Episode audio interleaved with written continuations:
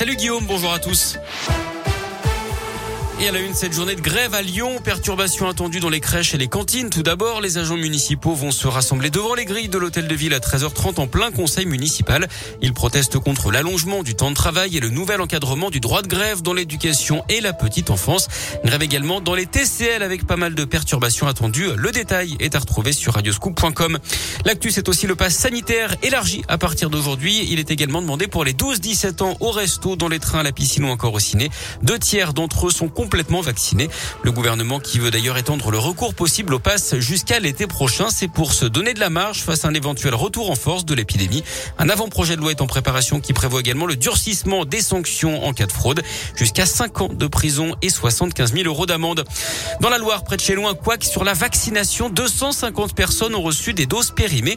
Dans le progrès, le président du conseil départemental, Georges Ziegler, assure que les vaccins n'étaient plus actifs et qu'il n'y a aucun souci pour la santé. D'après l'agence régionale de santé, une centaine de collégiens de sept établissements sont notamment concernés. Les enfants scolarisés à Saint-Etienne, Saint-Chamond, Bourg-Argental et Bois-sur-Lignon devront donc repasser sous la piqûre.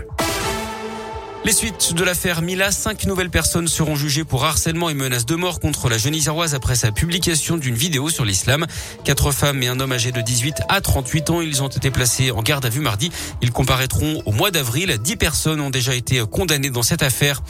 Un drame à un étudiant s'est tué en tombant du neuvième étage d'un immeuble dans la nuit de lundi à mardi, rue Michel Félisa, dans le 7e arrondissement. C'est un riverain qui a alerté les secours au petit matin en découvrant le corps au pied du bâtiment. La victime âgée de 26 ans souffrait de troubles psychologiques psychologique avait des problèmes de toxicomanie d'après le progrès. La piste du geste désespéré est privilégiée. Un chauffard présumé interpellé après un accident mortel à Jugerieux dans l'Ain, c'était début août. Une infirmière de 54 ans avait été tuée dans la collision. Le suspect a été arrêté à Béziers dans l'Hérault mardi d'après le progrès.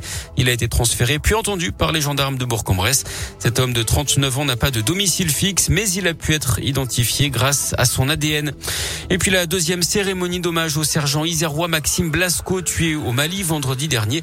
Après l'hommage national aux invalides, ça se passe cette fois aujourd'hui au 7e bataillon de chasseurs alpins de Vars en Isère à partir de 15h. On ouvre la page sport de ce journal avec du foot et la défaite de Lille de 1 contre Salzbourg en Ligue des Champions hier soir. Les nordistes sont derniers de leur groupe. Autre club en difficulté, le FC Barcelone. Les Catalans déjà balayés par le Bayern Munich 3-0 en ouverture ont à nouveau sombré 3-0 contre le Benfica hier. À suivre ce soir la Ligue Europa avec Lyon face à Brondby à 18h45. Il faudra être sérieux pour les Lyonnais qui auront également le derby dimanche soir à Saint-Etienne dans un coin de la tête. Blessés contre Lorient samedi dernier, Jason Denayer, Jérôme Boateng et Islam Slimani sont tous les trois absents pour cette rencontre.